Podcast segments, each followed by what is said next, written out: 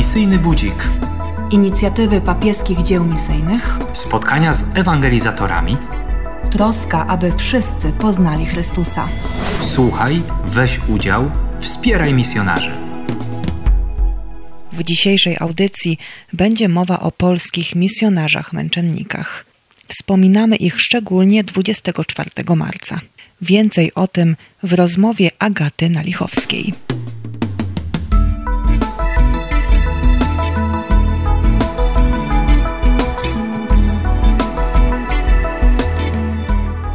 dwudziestego czwartego marca obchodzimy Dzień Modlitwy i Postu za misjonarzy męczenników. Inicjatywa ta ma na celu przypomnienie tych, którzy oddali swoje życie w obronie wiary.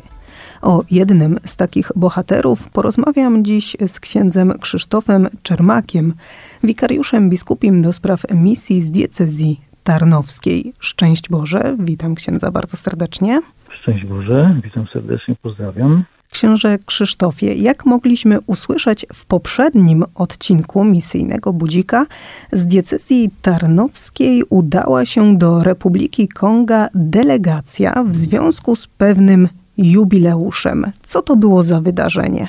Tak, w lutym kilkuosobowa delegacja na czele z biskupem tarnowskim Andrzejem Mierzem przebywała w Republice Konga, gdzie obchodzony był jubileusz pięćdziesięciolecia zaangażowania misyjnego diecezji tarnowskiej, bowiem w tysiąc dziewięćset siedemdziesiątym trzecim roku pierwsza czwórka księży tarnowskich została posłana właśnie do ówczesnej Ludowej Republiki Konga, by tam podjąć pracę misyjną. Chodzi tutaj o kapłanów Fideidonum, potocznie zwanych Fideidonistami. Ta nazwa pochodzi od encykliki Piusa dwunastego, napisanej w tysiąc dziewięćset pięćdziesiątym siódmym roku, w której papież wzywa biskupów, zwłaszcza Europy, aby uczynili rozeznanie w swoich diecezjach i zaproponowali swoim prezbiterom, swoim księżom wyjazd misyjny do Afryki, ponieważ dokument nosił nazwę Fideidonum, a więc dar wiary, więc stąd właśnie mówimy na księdza diecezjalnego, który, który udaje się do Afryki. Dzisiaj już jest to szerzej rozumiane również na inne kontynenty.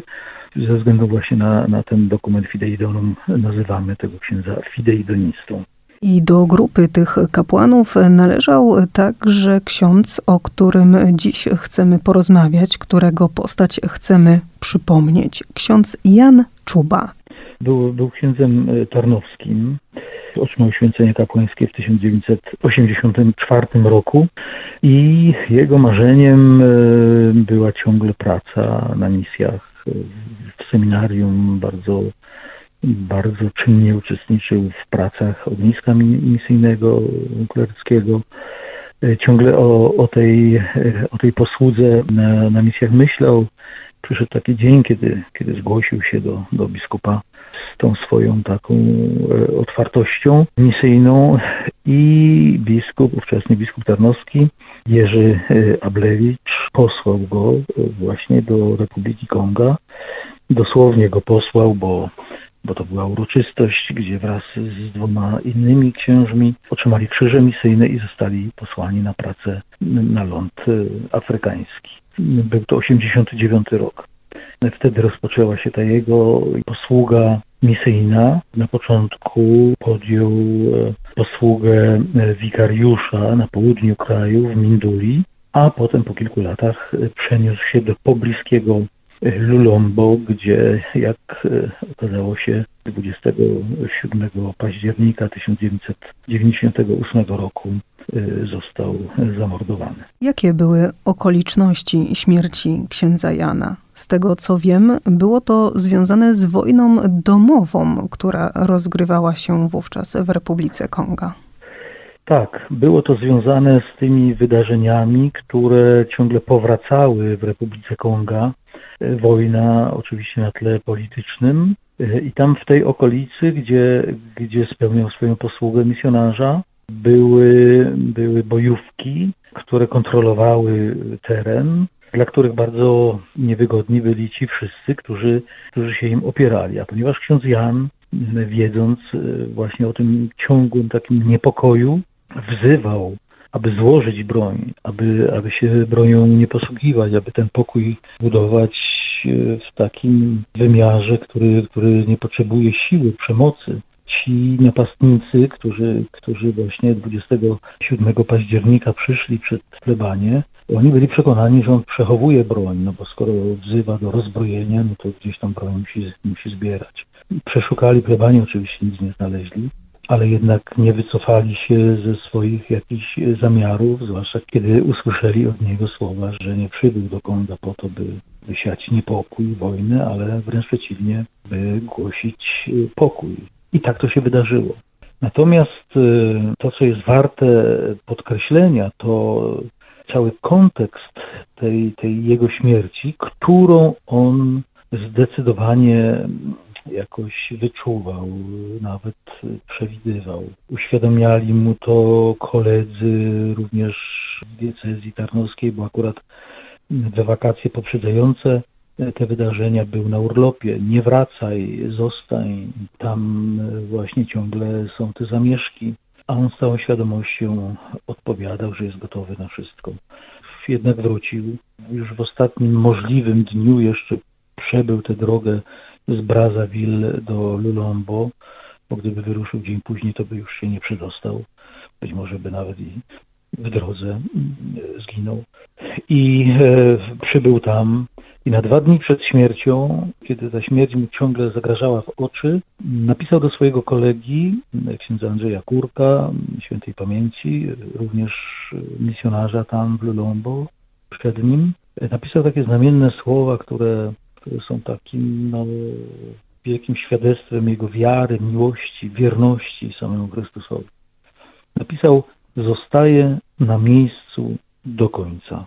A więc wiedział, że sytuacja jest bardzo trudna, że może się wszystko wydarzyć. Nawet w ostatnich dniach i w sam dzień śmierci był na, na obiedzie u sióstr i mówił o tym, że jeżeli umrę, pochowajcie mnie w trumnie z białych desek między kościołem a grotą. Wybudował tę grotę sam i to świadczyło o tym, że on przeczuwa, że ta chwila jego odejścia chyba już się zbliża. No i tak się, tak się też stało. I też nie tylko tą męczeńską śmiercią, ale przede wszystkim swoją posługą przez dziewięć lat na terenie Republiki Konga zapisał się w pamięci tamtejszych mieszkańców i ta pamięć cały czas o nim trwa. Ta pamięć o nim trwa, chociaż trzeba powiedzieć, że, że mija już dwudziesty piąty rok od tych, od tych wydarzeń, a ludzi, którzy tworzyli kiedyś jego parafię, jest tam bardzo mało, ponieważ po tych wszystkich wydarzeniach ludzie się rozproszyli, uciekli, podjęli gdzieś pracę w innych regionach, tam gdzie, gdzie mieli takie możliwości, gdzieś wśród swoich rodzin. Także w tej chwili, teraz jak, jak byliśmy z całą delegacją, spróbowaliśmy Eucharystię taką jubileuszową, jubileuszową w sensie jego śmierci, bo dwadzieścia pięć lat minie w październiku, to w tej Eucharystii uczestniczyło około stu osób, a więc i to już pewnie przy jakiejś wielkiej mobilizacji, są to osoby też, które tam gdzieś z zewnątrz przybyły, ale na miejscu ta, ta parafia jest bardzo nieliczna, bo tak jak mówię, od tego momentu, od października dziewięćdziesiątego ósmego roku ludzie się rozproszyli. Ksiądz Jan Czuba miał taką świadomość, że całym swoim życiem i też swoją śmiercią służyć może Chrystusowi na ziemi, na którą został posłany. Ale czy każdy misjonarz, który wyjeżdża, chcąc głosić Chrystusa w różnych zakątkach świata, musi mieć taką świadomość, że po ludzku ta jego posługa może zakończyć się bardzo tragicznie? No to jest, powiedziałbym, w pakiecie misjonarskiej posługi, bo zwłaszcza udając się do, do Afryki, gdzie te animozje, kontrowersje, wzajemna nienawiść, nieraz właśnie międzyplemienna, czy też na tle politycznym dochodzące do jakichś absurdalnych wymiarów konflikty, one sprawiają to, że ten misjonarz jest ciągle w niebezpieczeństwie i staje się ofiarą tych ludzkich knowań, które obliczone są na jakiś niezrozumiały, absurdalny sukces właśnie w dziedzinie polityki, ekonomii. Niedawno przecież w Republice Środkowoafrykańskiej, miesiąc temu pewnie, na minę, która została umieszczona, zresztą nie jedna, na, na drodze przez rebeliantów, najechał włoski misjonarz, no i w ten sposób stracił nogę. Nie stracił życia, choć przecież też mogło się i to wydarzyć. Więc takie niebezpieczeństwa ze strony, ze strony tych, którzy stanowią jakieś siły takie, takie polityczne w, w danym kraju, one ciągle istnieją. Podobnie nasz misjonarz, ksiądz Mateusz Dziedzic, znana sprawa sprzed siedmiu lat, kiedy został porwany przez, przez rebeliantów i przez czterdzieści cztery dni zatrzymany w lesie. Więc to ciągle jest gdzieś na, na, na horyzoncie w perspektywie misjonarskiego, misjonarskiego życia, ale oczywiście głoszenie Ewangelii, nawoływanie do pokoju to pierwsze zadanie misjonarza, choć zapewne sobie zdaję sprawę, że nie wszyscy będą go słuchać i jak widać nie słuchają.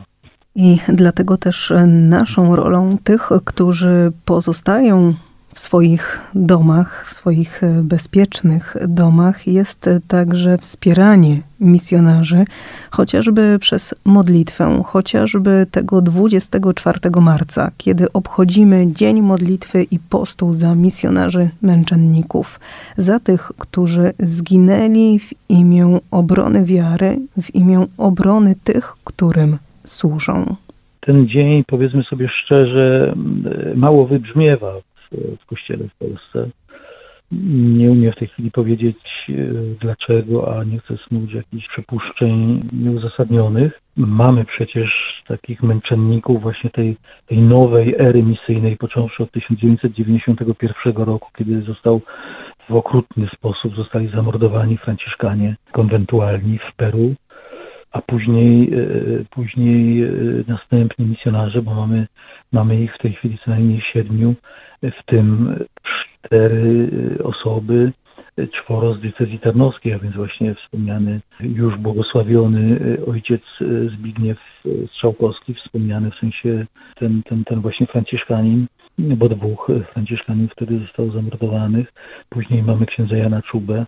Mamy również kleryka ze Stowarzyszenia Misji Afrykańskich Roberta Gutswe, ale też mamy siostrę zakonną, siostrę Czesławę Lorek, która została śmiertelnie pobita w Zairze, w samej Kinszasie i to w kościele.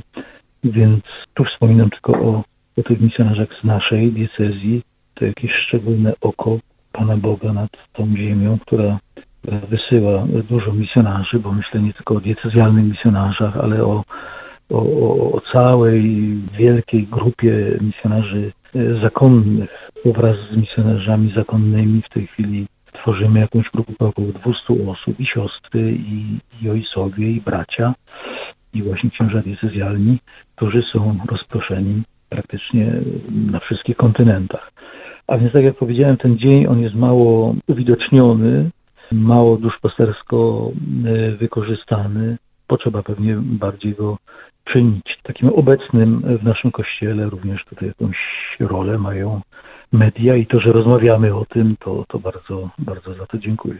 A ja też apeluję do tych, którzy nas słuchają, by tą datę dwudziestego czwartego marca zaznaczyć się w swoich kalendarzach. Jeżeli jeszcze nie w tym roku, to może w przyszłym pamiętać o modlitwie, o poście i o wsparciu dla misjonarzy, szczególnie za misjonarzy męczenników.